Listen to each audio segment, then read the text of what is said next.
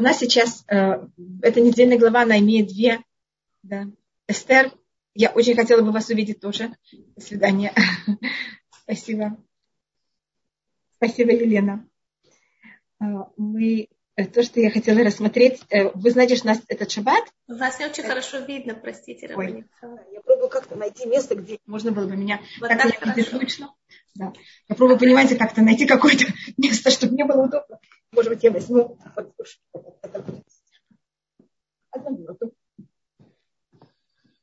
Так, чтобы я могла, понимаете, как облокачиваться, не все время не а, съезжать вниз.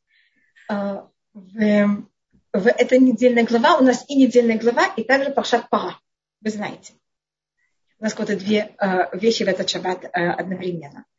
У нас сейчас есть четыре особых шаббата перед, э, между началом месяца Адар до э, месяца Нисан, и мы сейчас в одной, мы сейчас в третьей из таких особых шаббатов.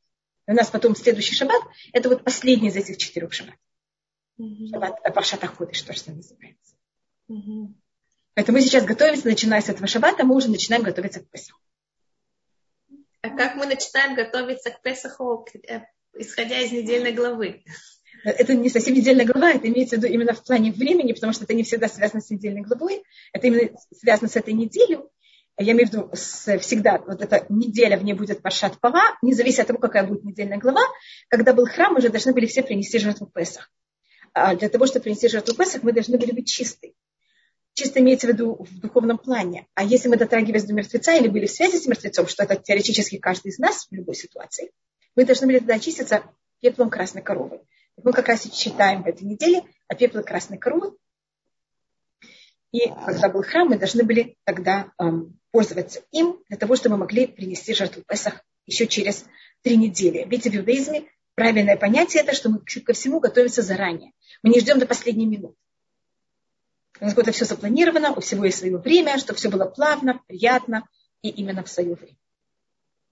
И теоретически, э, если Безратыша Машех, видите, у него есть времени прийти, у него есть три недели прийти до Песака, но даже для того, чтобы очиститься от нечистоты, нам нужно, три, э, нужно целая неделя, надо третий день и седьмой день, когда на нас брызгали пепел красной коровы.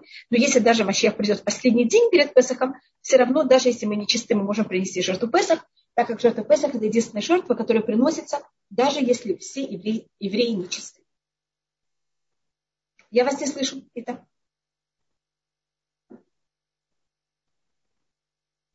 Я говорю, как раз для нашей ситуации. Это у нас совершенно никаких проблем. Наша недельная глава, она очень, ну и Сефер Вейкра, в книге очень много говорит о жертвоприношениях. Да? Знаете, может быть, я только включу свет, мне кажется, у меня очень темно. Одну минуту.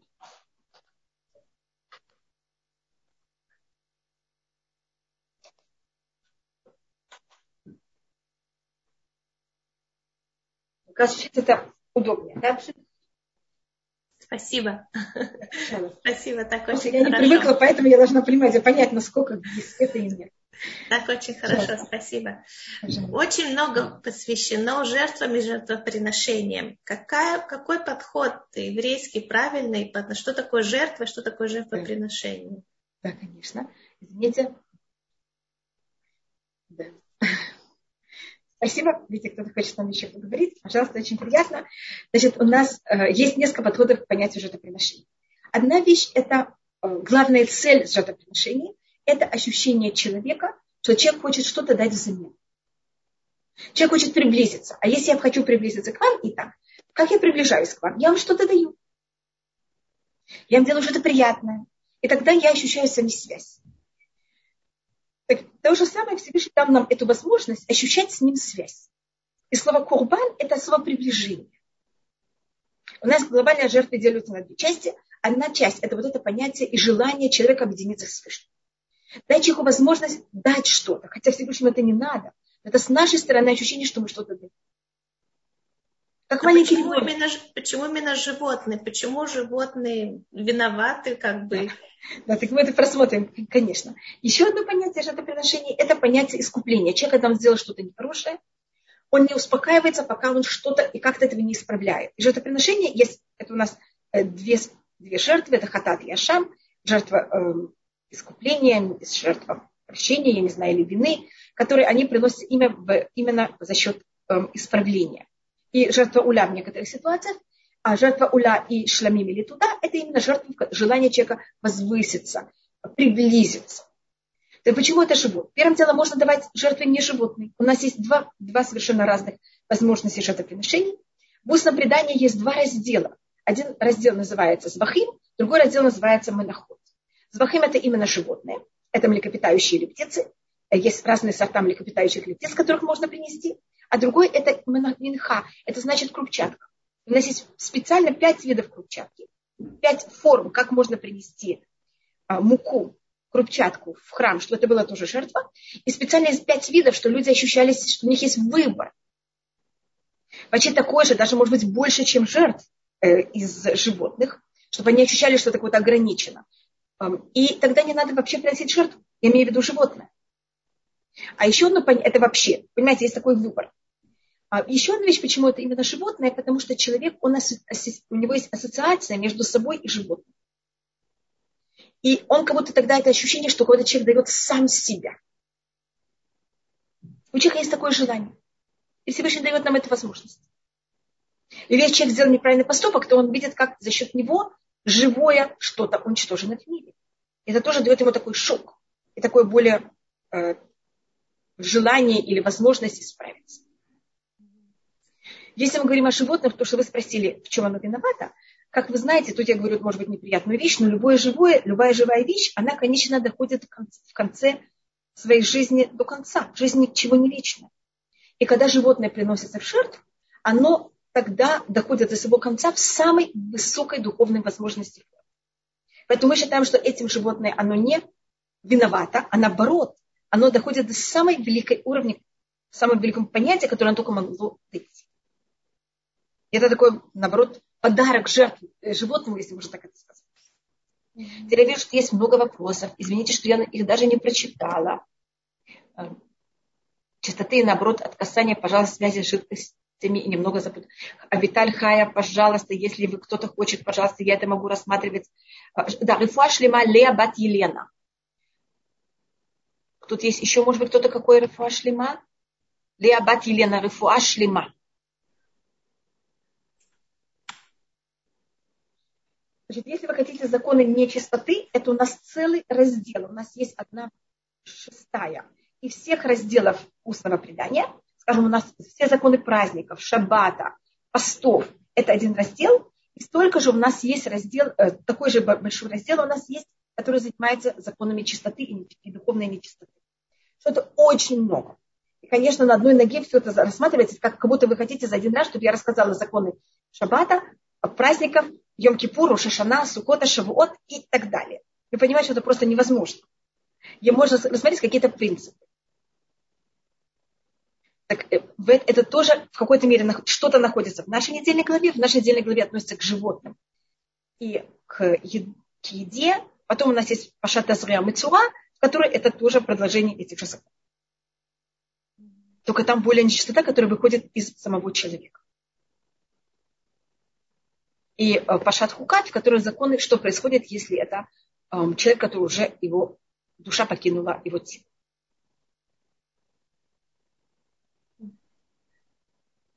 Пожалуйста. Тут тоже просят э, э, Рафуа Шлема Офек Бен Далья. Рафуа Шлема Офек Бен Далья. Рафуа Шлема Офек Бен Далья. Ой, снова я куда-то уехала. Все, я попробую вот так сесть. Так, хорошо. Еще одна Рафуа Шлема. Хана Маша Бацоня. Рафуа Шлема Хана Маша Бацоня. Байнош Исраэль Бен Брайна и рефуа шлема бейнуш Исраэль бен Брайна. И Ася... Видите, я произною, произношу по-другому, просто это как у нас это произносят. И Ася, тоже Рафуа Ася Бат Бася Голда. Ася Бат Батя Голда. Спасибо. Пожалуйста. Фрида Бадора, Рафуа Фрида Бадора. Рабанитхава, вы сказали, что у человека есть э, желание принести самого себя в жертву. Ирфуа Шлема Нох Бецалель Бен Хенерахт. Ирфуа Шлема Юхевет Татьяна Бат Ольга.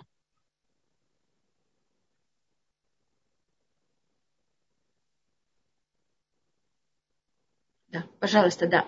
Да, у человека есть такое желание. Это говорится в пророках Айтен пиши, прыбить них от навщи. Что я дам за свои грехи э, моего первенца? У человека, когда что-то плохое происходит, он, он что, чем-то хочет это искупить. Ему, он хочет что-то там от себя оторвать. Вот мы такие. Вы считаете, что в нашем поколении это тоже свойственно? Человек хочет принести самого себя в жертву? Конечно. Это что-то очень глубокое внутри человека. Но мы не рассматриваем это в нашем поколении как что-то позитивное. Правда? Нет, это, я совершенно не рассматриваю это как позитивно или негативно. Это нужда. Угу. Это такое внутреннее ощущение, что человек без этого как будто не может себе простить.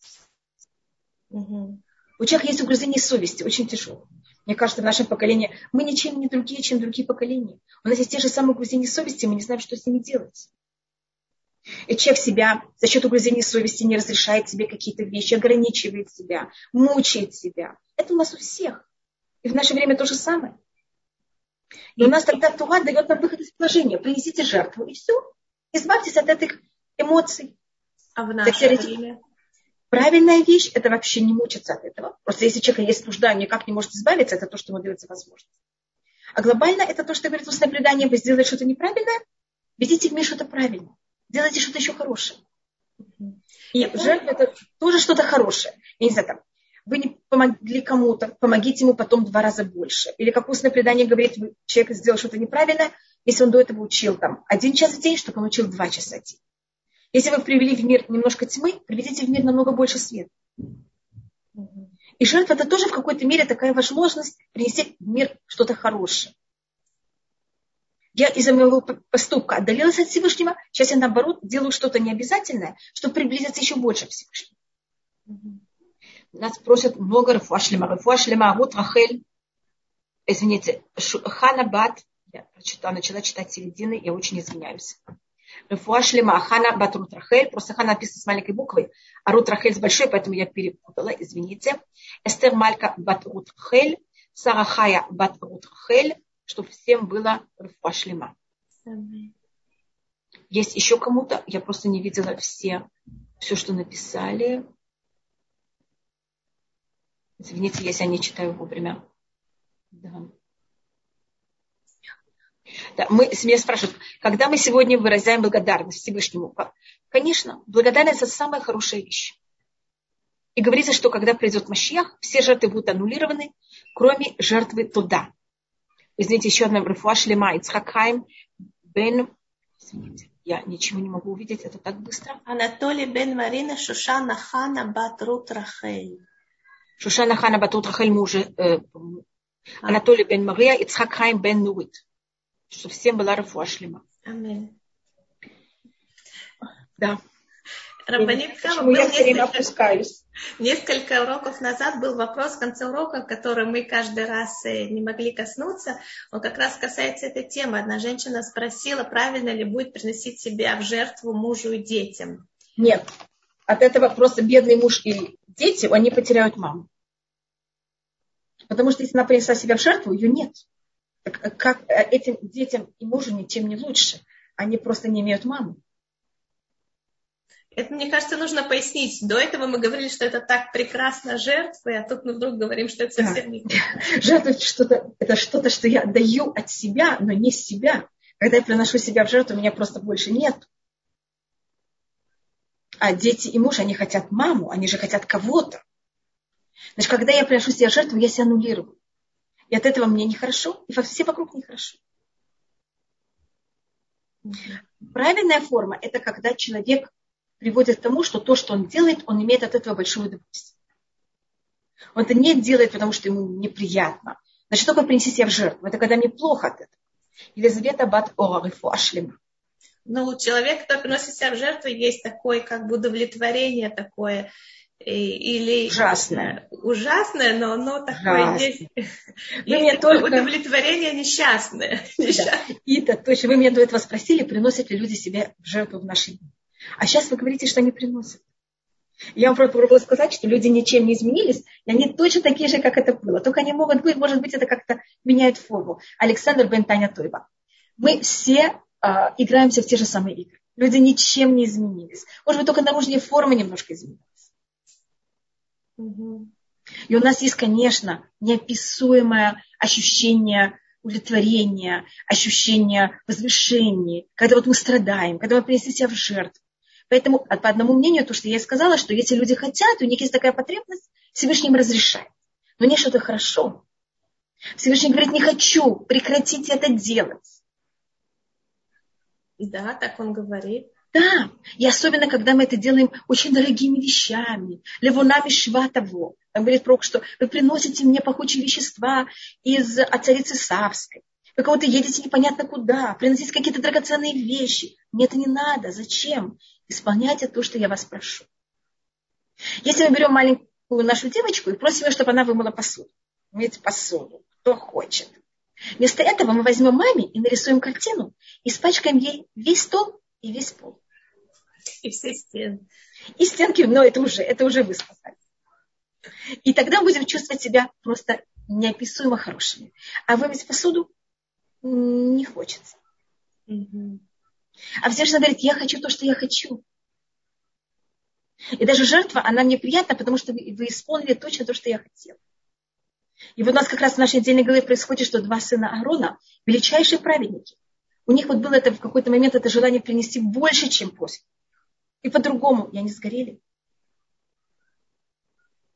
То есть есть религиозное чувство, которое, в принципе, ничего, собственно, к Всевышнему отношения не имеет. Это не Вообще. от него идет. Это, как называется эшзава. Инстинкт, инстинкт, который есть в человеке, но он не руководствуется на самом деле повелением Всевышнего.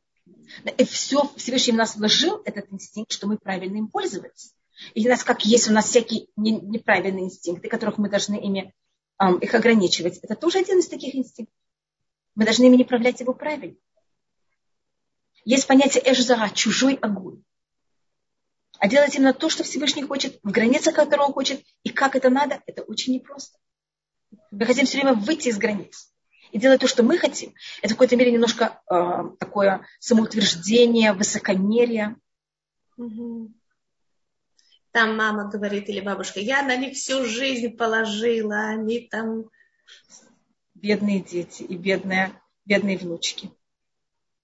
А вы спрашивали до этого, хотят ли они это?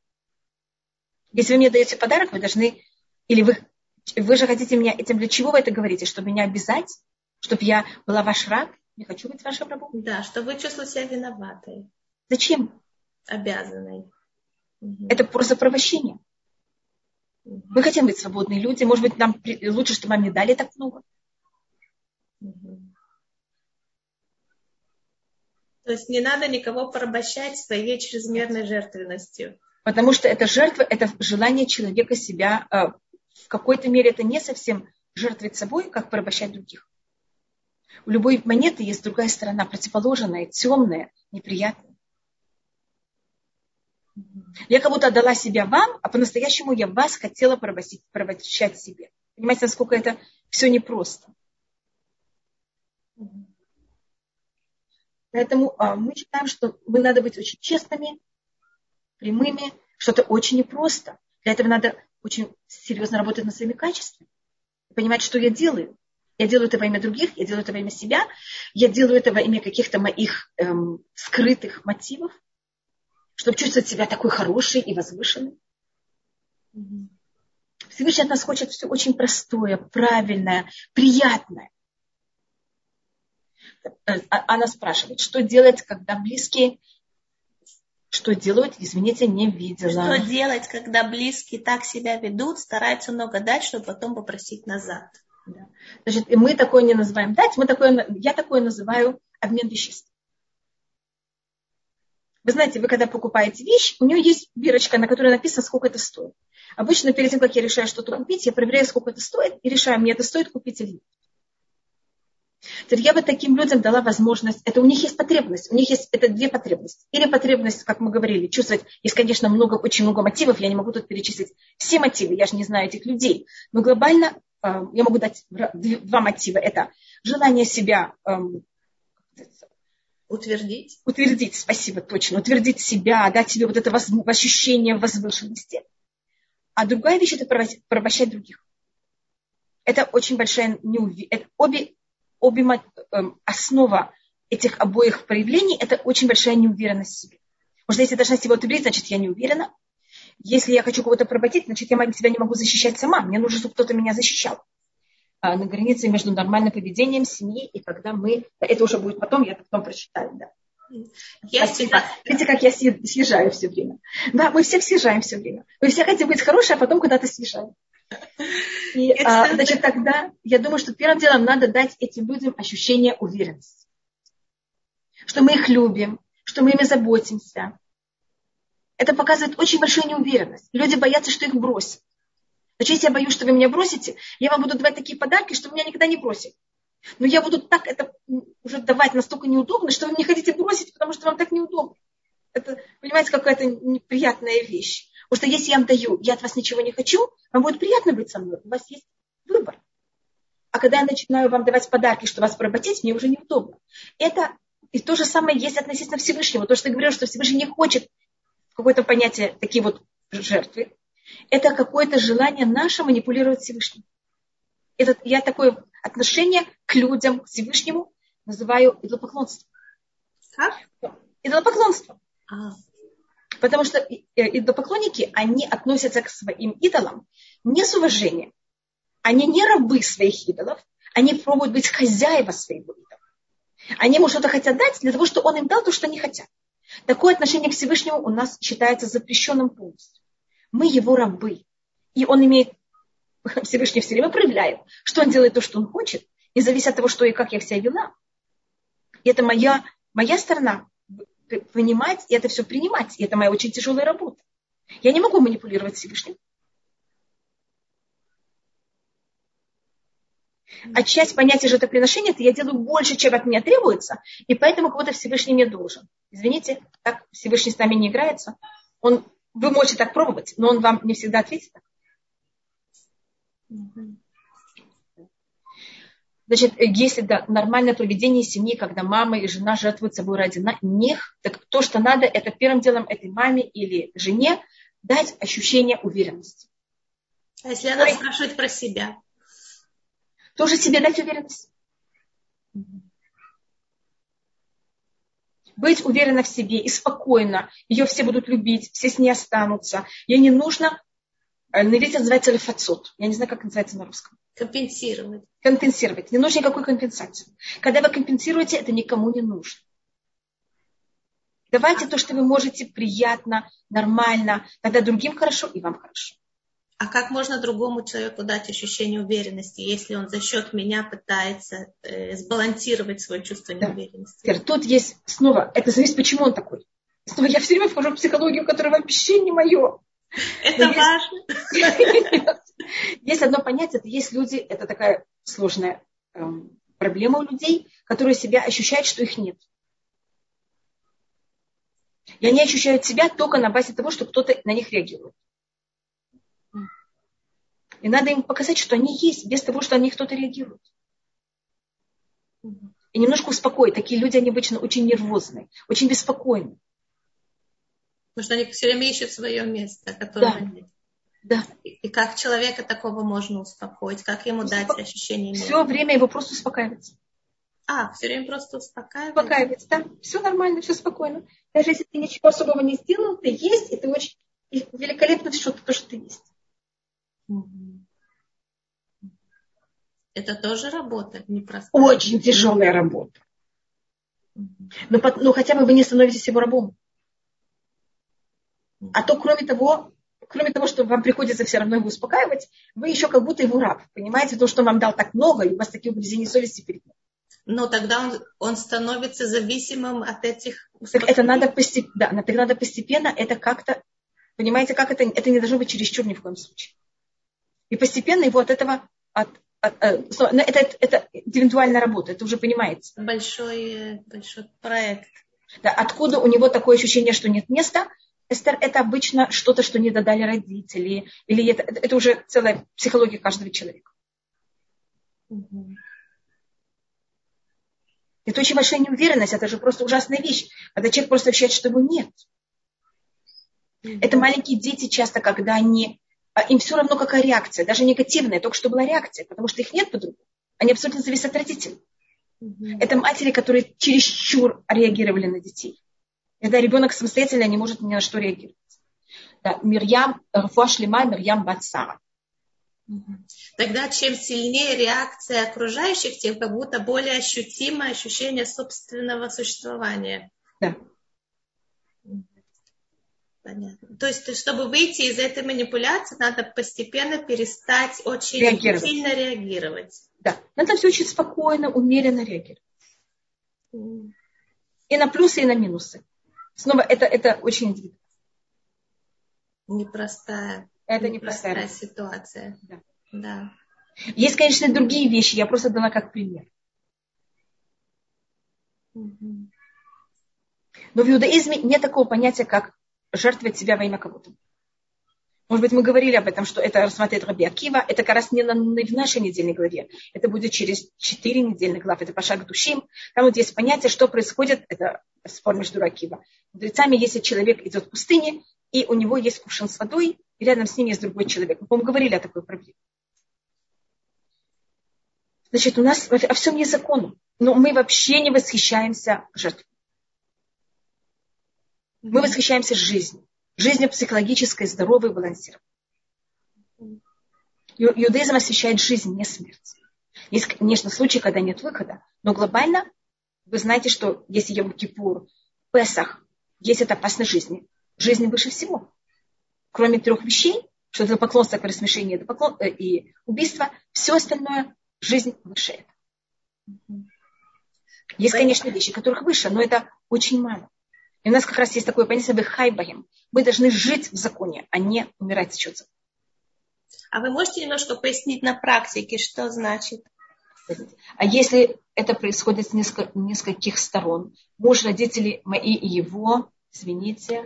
Это обо мне ничего не говорит. Значит, это может быть вы, э, может быть, вы чем-то это вызываете, когда это со всех сторон нужно. Вы знаете, если я еду на машине, и все машины едут в обратную сторону, так может быть, это я еду на неправильную сторону. Я не знаю, надо просмотреть. А бывает, Всевышний дал вам такое испытание, что вы находитесь в такой среде. Но поймите, одна вещь это может быть поставить грани вокруг себя. Правильные, конечно. Вы должны понять, это и за счет вас они так себя ведут, или просто вы попали в такую среду. Если вы попали в такую среду людей, или за счет вас эта разница очень маленькая, это ваше испытание. И вы должны понять, как, это, как с этим работать. Каждый из нас имеет свое испытание. Каждый из нас имеет свое, свой вот этот эм, круг, понимаете, или квадрат, в котором мы живем, который именно наше испытание. Есть отношения, которые очень разрушительны для человека, с другой стороны, понимаешь, он все время должен, должен кого-то спасать, но это разрушительно для него. Как не надо никогда спасать. Не будьте спасателем. Я не могу терпеть спасателей. Спасатели в моих глазах это очень унизительная вещь, потому что вы тогда другого превращаете в несчастного. И нуждающего. Же такое спасать.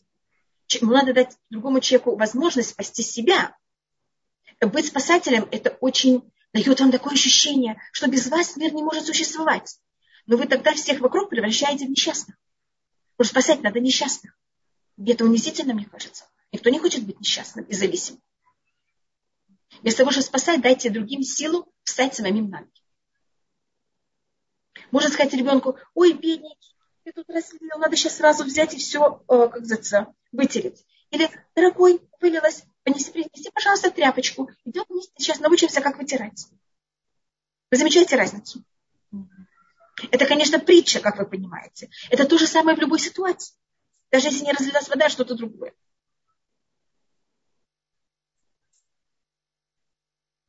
Между, и тут я не вижу другое, устроенная, возможно, связь между Пуримом и Песахом, Шаббат Шалом. Да, конечно, у нас есть связь между Шаббатом, между Песахом и Пуримом. По-моему, я говорила это очень глобально, что все чудеса Пурима были в Песах. Почти все чудеса. Хаман был повешен в Песах.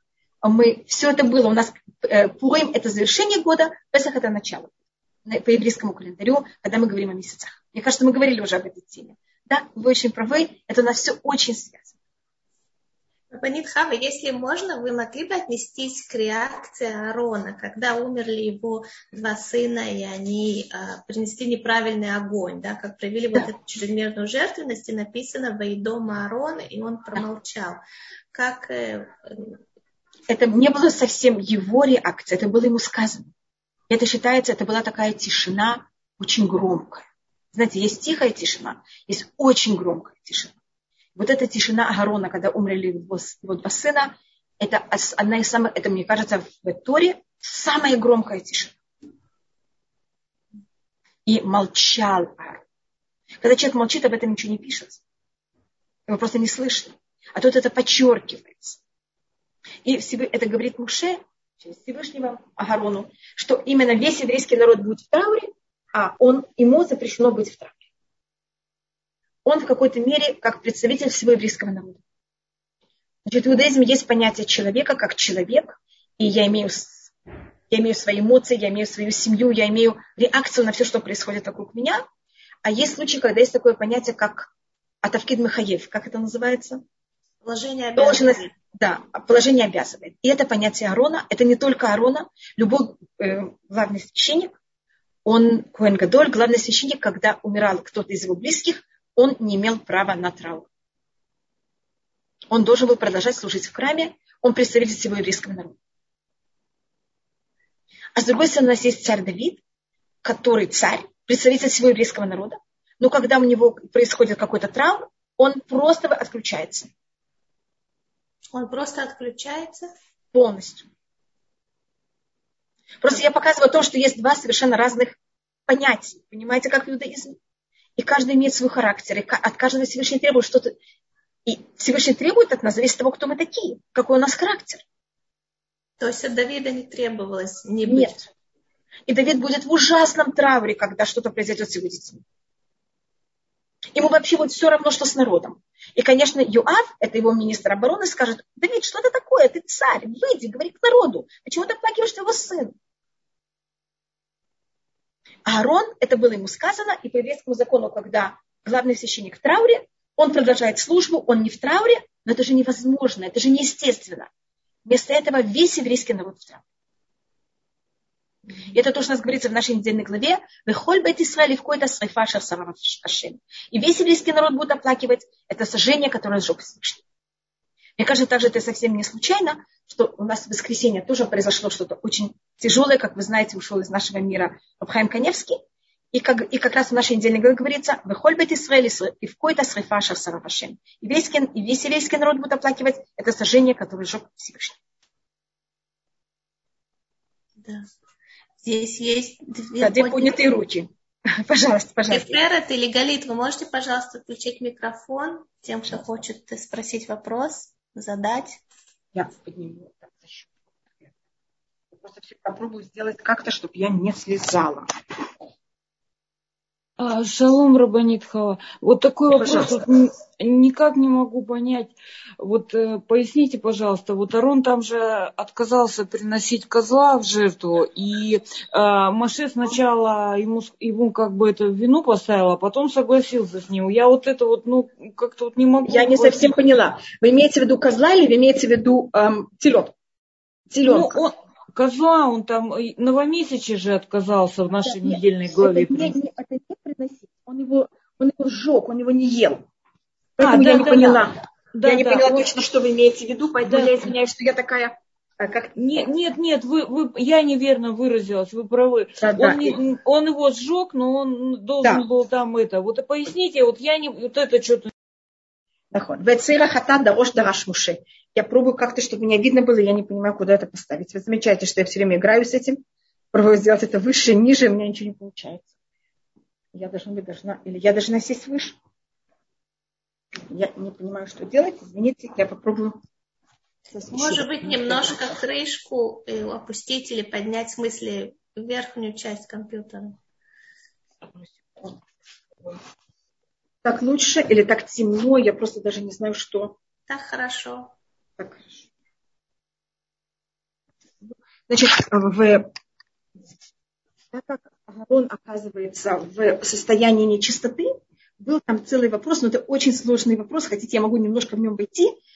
что имеет ли право, а, имеют ли они право есть эту жертву, так как они нечисты. Имеется в виду, Аарон имеет ли право, его сыновья имеют ли право нет есть. И там были три козла в этот день. Был козел, который был принесен от всего еврейского народа, жертва хатат от всего еврейского народа. Была жертва хатат, которая была жертва, потому что это был первый день месяца Нисан, и, и каждый Рошходыш Нисан мы приносим жертву, хата, э, жертву э, козла за искупление. И была еще одна жертва, э, хатат, это была жертва, которая придет на Нахшон. Жертва Нахшона и жертва от всего еврейского народа, они были специальны для этого дня. А жертва, которую взял, э, которая принесена была каждый месяц, она э, приносится каждый месяц. Понимаете, как она как будто она нормальная, она не что-то выходящее вон за счет этого особого дня. Ее надо было есть.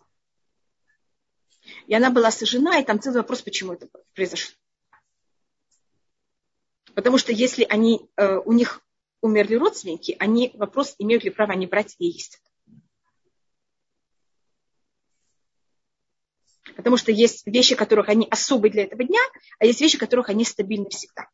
И то, что говорит э, Гарон Муше, если Муше это слышал, что мы должны есть жертвы, которые связаны с этим днем, а, так это потому, что это особо для этого дня, а может быть, это да, мы должны есть и продолжать службу особой для этого дня, но вещи, которых они всегда будут, не только сегодня, но эм, то, что называется дот, это значит в поколении всегда не будут приноситься, может быть, их мы не имеем права есть, потому что они имеют законы, как э, каждый раз, когда это будет. Значит, есть у нас законы в течение всей жизни, а есть у нас законы, которые они особые, выходящие вон из-за того, что происходит какая-то особая вещь.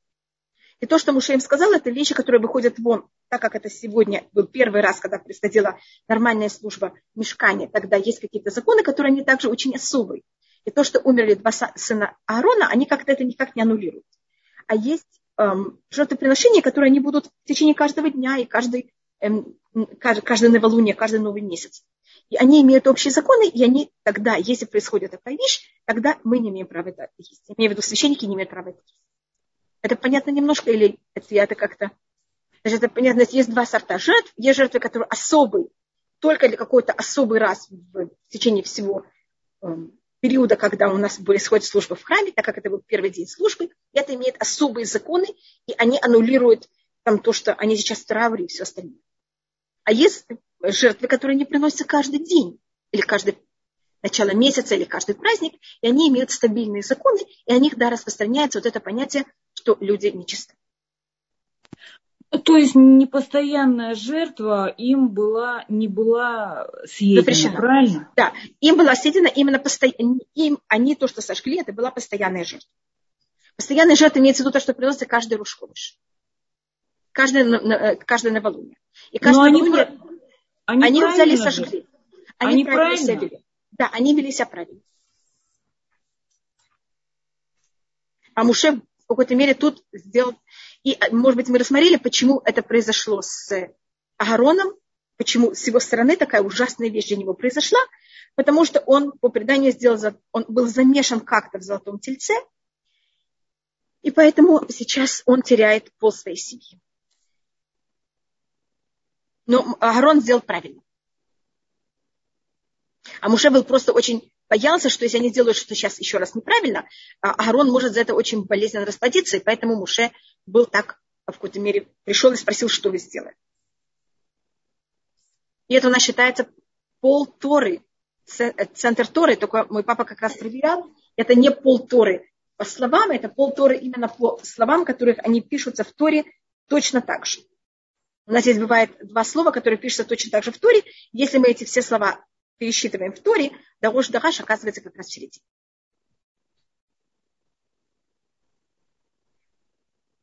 Пожалуйста, если есть еще какой-нибудь вопрос или что-то вы хотели еще спросить, пожалуйста. Была еще одна поднятая рука, но сейчас я не вижу, где да, она. Да, это Песя говорит. Меня слышно? Пожалуйста. Да, да, да, да, конечно. Да, я хотела спросить про выделенность Надава и Авигу. Мне кажется, да. что она как бы начинается еще в, в день дарования Торы, когда на, На гору приглашены были двое из детей Аарона. И вот вопрос такой, почему, ну, как бы, есть ли какие-то комментарии, почему они были выделены и почему не были приглашены, э, соответственно, Элизар и Тамар. Спасибо да. большое. Да, нет, пожалуйста, вы совершенно правы, об этом говорится очень много, и, конечно, объединяете эти две вещи. Значит, сначала я рассмотрю негативную сторону. Вы знаете, я хочу закончить с позитивной, поэтому я начинаю с негативной, что эм, когда было дарование Торы, и они были приглашены так высоко, это говорится в 24 главе книги Шмот, там говорится «Велецелей бне Исраиль», о э, сопоставленном частям еврейского народа, Лоша лах ядов, Всевышний послал руку, Вайо это луким, я не видели Всевышнего, Ваяхлю, что я не ели и пили. Тут есть два совершенно противоположных комментария. Или они были в такой радости, что они дошли до такого уровня духовного, что они просто опьянели, им надо было не есть и пить. Для них вот эта связь Всевышнего была выше всего. Больше, чем еда и питье. А другое объяснение, что тут было немножко какое-то, эм, я не знаю даже, как это назвать, но недостаточно трепета и как будто бы это сравнивается, как будто человек говорит с царем, и в это время ест и пьет. Это не имеется в виду именно дословно так, это имеется в виду, когда нет достаточно уважения, дистанции. Еврейский народ проявил, и особенно высокопоставленная часть еврейского народа, в главе которого были на Дававиу, э, немножко через, я не знаю даже, как это сказать осторожно и правильно, какую-то фамильярность. Тут было очень много любви и недостаточно страха. А любовь и трепет должны иметь какой-то очень осторожный эм, равновесие между этими двумя эмоциями. И говорит устное предание, что было положено за счет этого на Дава Авигу. Уже тогда, чтобы это произошло, но Всевышний не хотел, что во время дарования Торы были что-то, какие-то неприятные эмоции, и он это отложил до вот этого момента, когда было построен мешкан, и мешкан их, и дарование Торы у нас имеют общее понятие. Дарование Торы, там было, как вы знаете, было облако, был огонь, был огонь на горе. Это какое-то такое одноразовое проявление в сжатой такой форме, что мы ощущаем присутствие Всевышнего. А в мешкане это было все время. У нас э, Рабиуда Галеви в книге Кузыри рассматривает, что гора Синай – маленький кусочек от Харамурья, маленький кусочек от горы храма. Что в храме это было стабильно, а во время дарования Туры это было одноразовое. И Рамбан, они сравнивают все время дарование Туры с мешканом. Как в даровании Торы Муше мог зайти на пик, Арон после него, Надав Авиу позже – то же самое в храме. Было место, где могли войти, мог войти только главный священник. Были места, где могли войти священники. Было место, где могли только войти еврейский народ. И у нас есть снова это полыхание огня. Я просто показываю, какие тут есть параллель. И поэтому у нас то, что происходило во время дарования Туры, если там кто-то себя вел не очень правильно, это потом, именно в первый день, когда происходит служба в мешкане, она тогда в какой-то мере Всевышний с, ним расплачивается, с ними расплачивается. Это одна сторона. А, это не значит, что это или-или, это может быть и то, и другое. Мы очень посторонние люди. А другая сторона, это считается, что когда был построен храм, это Муше знает уже заранее, и Муше понимает, что Всевышний вот этот трепет еврейского народа к себе должен проявить через того, что что-то ужасное должно произойти. Мы люди, и мы не ощущаем этот трепет, пока что-то ужасное нас не, не, как, как сказать, не взбудораживает нас, как-то нам не показывает. И Муше не знал, это будет он, это будет Агарон. Он понимал, что кто-то один из них, с ним что-то должно быть ужасное во момент, э, в момент когда будет служба в храме. И когда это происходит с Надава Абигу, Муше говорит Агарону, мне Всевышний это сказал заранее. Бекувая Кадеш. Там говорится, я своими близкими буду освящен. И близкими освящен, это имеется в виду, что через близких будет эм, служба в храме. А, но через близких это тоже понятие, что через близких я буду освящен еврейский народ меня поймет и будет ко мне относиться с трепетом за счет моих близких. И Муше не знал, это будет он или Аарон. А когда это произошло с сыновьями Аарона, Муше тогда говорит Аарону, это показывает, что они выше, чем я и ты. И есть что-то в Надав Абигу, что в них было выше, чем Муше и Аарон. И они были на духовном чем-то уровне выше. И они считаются у нас очень особые две души, которые считаются на очень высоком уровне.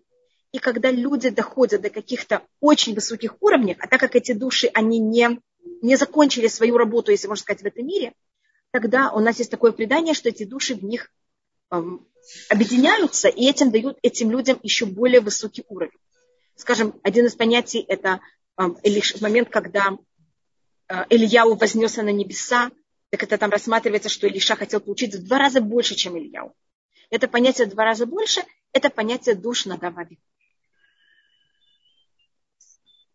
Это как будто две души, которых они все время, если можно сказать, бродят по миру, значит, они называют это бродят по миру. Но так как они не закончили свою, э, если бы они продолжали быть вождями после смерти Муше и Арона, это было бы совсем на другом уровне. И они были на другом уровне совершенно, чем Элязар и Тамар. Спасибо и они, не, не, пожалуйста, и поэтому они в какой-то мере Всевышний дал эту возможность, что каждый раз в каждом поколении, если есть какой-то человек, который достоин этого, он получает вот эту крупицу от их, или искорку от их душ, и получает тогда вот эту очень большую силу быть вождем еврейского народа. Но я тут говорю на очень уже, может быть, высоком уровне. Я просто пробую объяснить, что это такое. А в нашей повседневной жизни как мы можем найти правильное равновесие между трепетом и любовью? Это очень важная вещь. И мы как раз каждый день, перед тем, как мы говорим шма утреннее, мы говорим ля ахава улиха и шмиха. Любить и бояться твое имя. Это, и надо еще понять, что этот баланс каждый день меняется. И если мы немножко добавляем любовь, мы автоматически что должны добавить? Трепет. Если мы добавляем немножко больше трепета, мы должны автоматически добавить немножко больше любви. Я в себе всегда представляю любовь как такой неописуемый эм, поток воды, но такой сильный поток воды, который меня стремит. И мне хочется просто все размыть, и всех любить, и всех обнимать. Но я тогда всех беру и утопляю. Это вот такая мама, которая всех очень-очень любит, но она ничего не дает делать. И вместо того, что если что-то разлилось, она бежит и вымывает, и вытирает сама. Но тогда детям их нету. Поэтому нам надо берега. А трепет я вижу как берега, который берет эту мою любовь и останавливает, дает им грань. И именно эта вода течет куда надо, не разливается, никому не мешает, а наоборот все орошает. И не размывает берега. И это очень непросто. И есть моменты, когда у меня любовь понижается из-за усталости, из-за каких-то неприятностей. И мне тогда надо немножко эти берега расширить. И трепет немножко унизить. А есть случаи, когда наоборот, у меня это всполыхает, и мне тогда нужно берега сделать более э, явными, повысить их. Мы люди, мы не статичны. И это касается отношения к людям и отношения к Всевышнему. Тоже. И к себе. Мы считаем, да, мы считаем, что у нас есть три центра. Я, какой-то человек сам собой, человек с людьми и человек с Всевышним. И мы называемся э, ходячий. Ангелы называются стоячие.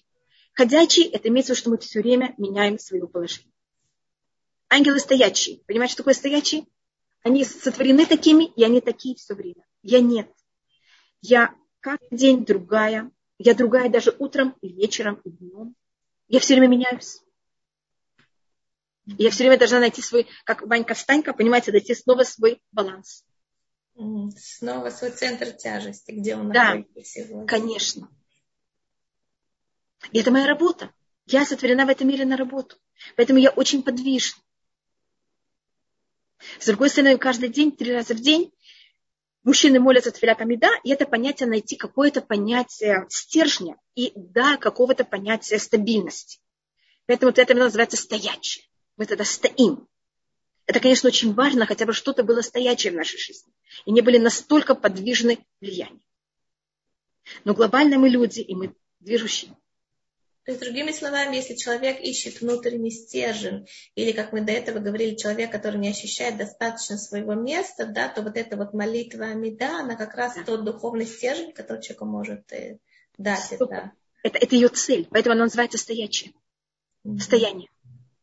У нас в иудаизме, если э, на базе чего я говорю эти психологические термины, которые, извините, я в них полностью не разбираюсь, это на том, на базе того, что мы говорим, э, то, что у нас есть иудаизм. Я просто пробую язык иудаизма, понимаете, как перевести на что-то такое. Да. Я видела тут какую-то поднятую руку до этого. Да, была Эстер, по-моему, была. Спасибо, такие сложные вещи. Большое спасибо. Эстер, если у вас есть вопросы, вы можете еще есть несколько минут у вас его задать. До этого вы поднимали руку. Просто когда я говорю, я не замечаю, я хочу закончить, а потом И, конечно, я вижу, и не всегда я даже вижу, извините, да.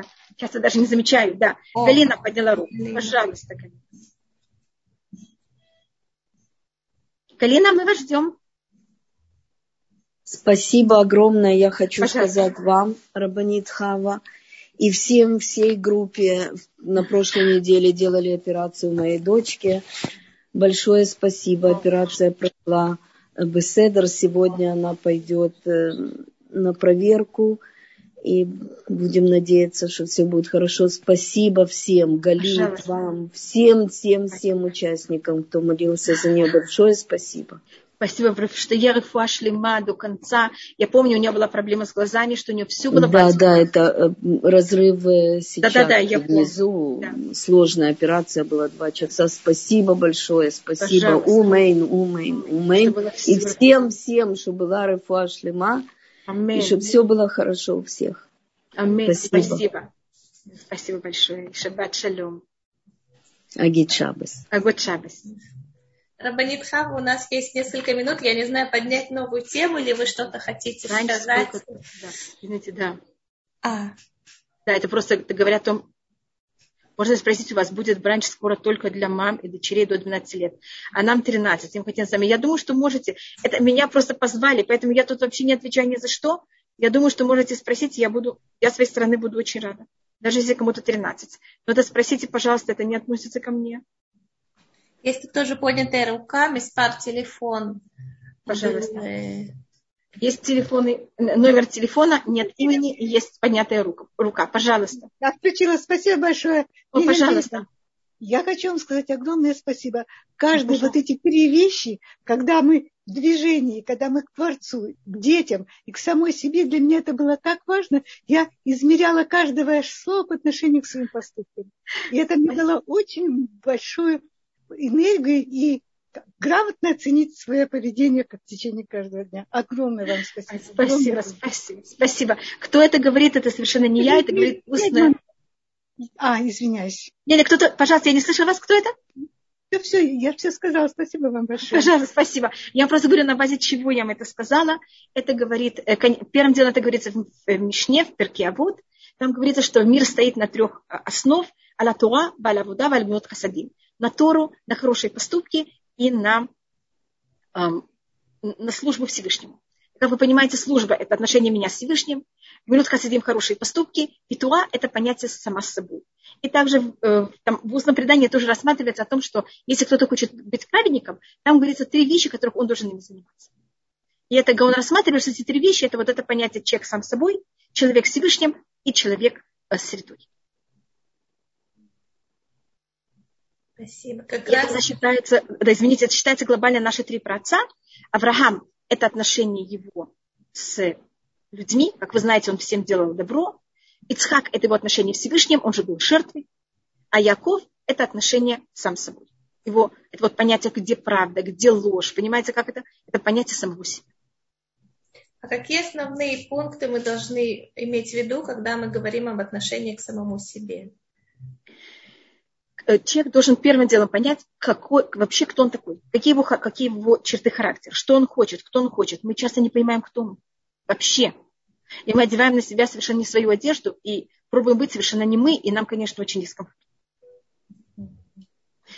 Вот, я могу только маленький такой пример привести. Рабхайм Каневский, который считался вождем поколения, э, как вы знаете, он был человек, который ему было очень, это было совершенно не его говорить в обществе. И он в жизни не говорил в обществе. Теперь вы сказали, человек, который он вождь, он же обязан разговаривать. Это не его, он не собирался разговаривать. Он это проявлял по-другому. И, и люди его воспринимали, и, и, и они очень много принимали от него. Но по-другому он пробовал быть кем-то другим. Он не пробовал на себя одевать не свою одежду. Так первое дело понять, кто мы такие, понять наши слабости, понять глубину нашего, нашей тьмы, бездну наших плохих качеств. Это не наше, нас такой сотворил нас Всевышний. Осознать это и пользоваться правильно всем, что нам дано. Но не чересчур. Все должно быть очень спокойно и равномерно. И постоянно. И постоянно, сто процентов. То, что вы до этого сказали, что э, гора Синай рассматривается как часть да. Мешкана, да, хотя гора Сина это было такое необыкновенное потрясение, потрясение историческое событие, Мешкан это было что-то такое более скромное, скажем, в таком глобальном мировом отношении, да, и тем не менее то, что постоянно и скромное, оно как будто так получается важнее, чем что-то единоразовое, яркое. Конечно. И как вы знаете, жертвы, которые приносились, у нас есть понятие курбана тамид, постоянная жертва. У нас есть эштамид, постоянный огонь. И у нас есть также нертамид, постоянная свеча. И что это значит? Вот это постоянство. Если мы говорим эти три вещи по отношению к человеку самому себе, как мы это можем перевести на какой-то наш язык? Да, наш язык. Значит, вот это понятие, что у нас должна быть постоянная энергия, постоянная возможность давать другим. Освещение – это давать другим. Огонь – это понятие самой в себе. У нас должно быть вот это понятие постоянства. Постоянная энергия это, это огонь, нер это давать другим, другим а, а, свеча, жертва, это... а постоянная жертва что это? Жертва это наше отношение с Всевышним. А, и постоянное отношение к Всевышнему. А, три эти вещи. Да. И поэтому у нас также, как вы знаете, параллельно жертвоприношение, у нас параллельно этого молитва. Что? Простите? Параллельно жертва тамид у нас молитвы. Два mm-hmm. раза в день. Mm-hmm. То есть человек как... должен заботиться, чтобы в нем была энергия, чтобы у него да. было правильное отношение к другим и отношение с Отношение с Всевышним. Да, как поддерживать эту энергию, вы совершенно, это очень непростая вещь. Одна вещь, а, у нас есть, Всевышний сотворил, сотворил в этом мире понятие, как называется удовольствие. Приятные вещи. Они не просто так. Всевышний мог сотворить еду, у которой не было ни цвета, ни вкуса, ни запаха. Просто вот как бензоколонка. Я бы приходила к бензоколонке или к электричеству, заряжалась и ехала дальше. Но Всевышний сотворил так, что еда имеет вкус, еда имеет запах, цвет – ощущение э, во рту, понимаете, как она вязкая, она хрустящая. Это удовольствие. Это какое-то излишество. Зачем они нужны? Я же все равно буду питаться. Но это очень важно. Это мне дает радость и удовольствие. На иврите ханаа – это удовольствие, а ханаа с айном – это двигатель. Удовольствие дает нам двигатель. Я не знаю, ли мы говорили об этом. Если вы хотите постоянно сохранить в себе вот этот постоянный огонь, вы должны давать себе удовольствие. Без, если вы будете полностью аскет, у вас не будет этих сил. Всевышний мире сотворил очень много удовольствий, и надо ими пользоваться. И они нам дают вот эту возможность давать, быть щедрыми. А когда я себе не даю, я не могу и другому дать. И у меня у самой нет, нет энергии. Для того, чтобы огонь горел, огонь это такая интересная вещь, он горит только, если у него есть топливо. Если нет топлива, он тушится. Поэтому вы должны себе все время подкидывать топливо. А какое топливо ваше, я не знаю. У одной женщины топливо – это заниматься физкультурой. У другой женщины топливо – это красота. Когда она красивая, когда вокруг красота. У третьей женщины э, топливо – это идти на покупки. У другой – это эмоциональный разговор с подругой. Я не знаю, кто вы. Я просто даю вам... А друг, у четвертой или пятой женщины это может быть наоборот э, какие-то риск и какой-то, э, как можно сказать, Понимаете, как это какие-то опасности. Это дает ей адреналин. Вы должны найти, кто вы такая, или там гулять в природу, наоборот, тихое место, без людей, уединение, собирать грибы, быть в лесу. И вы должны понять, или музыка, или какая-то женщина, которая просто слушать музыку. Свободное время, да, просто свободное время смотреть на потолок. Точно. Когда от вас никто ничего другого, никто ничего от вас не хочет. А, и тогда это у вас есть сила. А как же, которые мудрецы отказывались от удовольствия, или они получали удовольствие только от... Это у нас это очень сложная тема, которую вы сейчас спрашиваете. Если это удовольствие, которое они... А, это делалось в двух целях. Одна цель – это как отшельник. Это временная вещь, когда люди ощущают, что они пользуются удовольствиями уже неправильно. И это целое понятие, как мы очищаем удовольствие, чтобы это было пользоваться ими правильно. Но сейчас я не вхожу в такое высокое понятие, но удовольствие нам всем надо, и мы без них просто умираем. Всевышний случайно нам это сотворил. Только мы должны очень правильно ими пользоваться. Не превращать их в цель, а понимать, что они только топливо для огня. А когда мы превращаем их в цель, это как вода, которая тушит огонь. И тогда у нас нет никакого стремления правильного.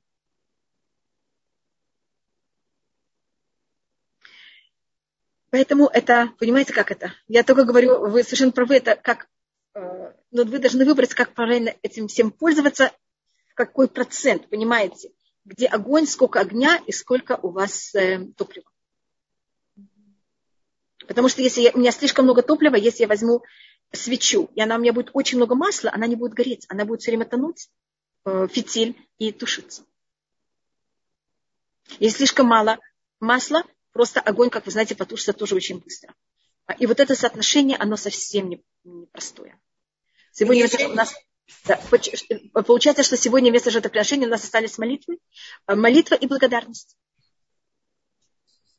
Зависит, какая это жертва. Если это жертва, у нас есть, конечно, у нас, это говорится у нас шама парим сватейну, выражение, которое я сказала, мы будем оплачивать э, быки нашими устами.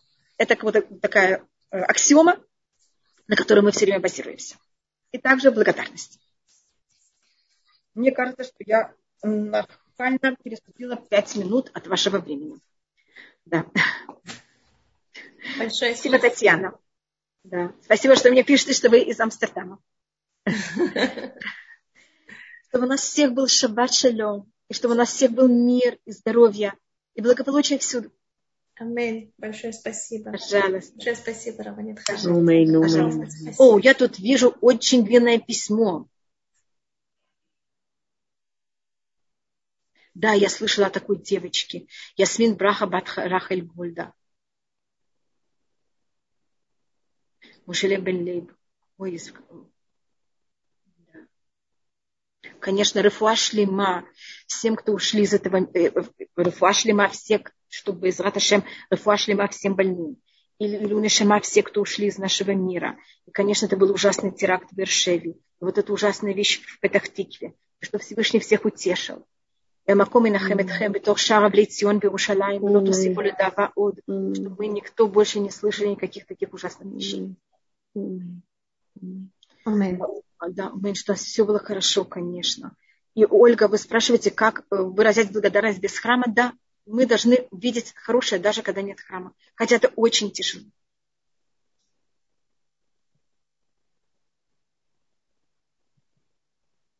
Да? И это, мы рабы Всевышнего. И мы принимаем все, что он для нас решает, то, что мы уже говорили. Мы не можем сказать, Всевышний, если нет храма, мы с тобой поссорились, ты с нами поссорился, мы с тобой поссорились, и все. Нет, мы так с Всевышним не играем. Извините, как это называю. Мы благодарны за то, что он нам дает. Что бы это ни было. Как сказал Иов, что мы от Всевышнего хорошего примем, а плохое нет, мы принимаем все. Только Всевышний, давай нам, пожалуйста, только хорошее. Всем-всем И не ставь нас в испытание никак. Мы слабенькие, маленькие. Всевышний, только дай нам всем только все хорошее. До свидания. Бацлаха. Большое пожалуйста. спасибо. Не за что. Пожалуйста. Бацлаха. До свидания.